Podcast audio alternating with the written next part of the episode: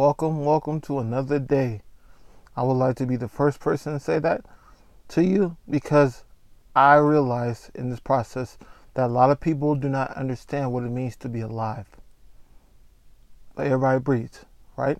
So I encourage you with this today being a wonderful day as it is, that you believe everything that God can put into you and is inside of you. Please believe that because I am a true testimony to that statement because I believe God was able to do wonderful things and He has done wonderful things.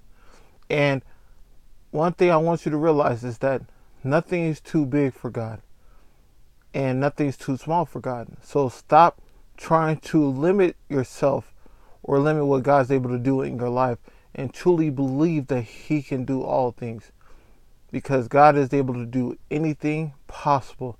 He gave you grace and mercy when you didn't even ask for it. He took upon the cross before you even thought about being alive. So understand that.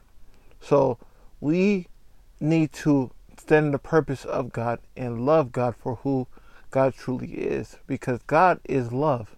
So I encourage you today to spread love and encourage somebody. Show them that the mercy and the grace that they deserve it too, and they should have it inside of them.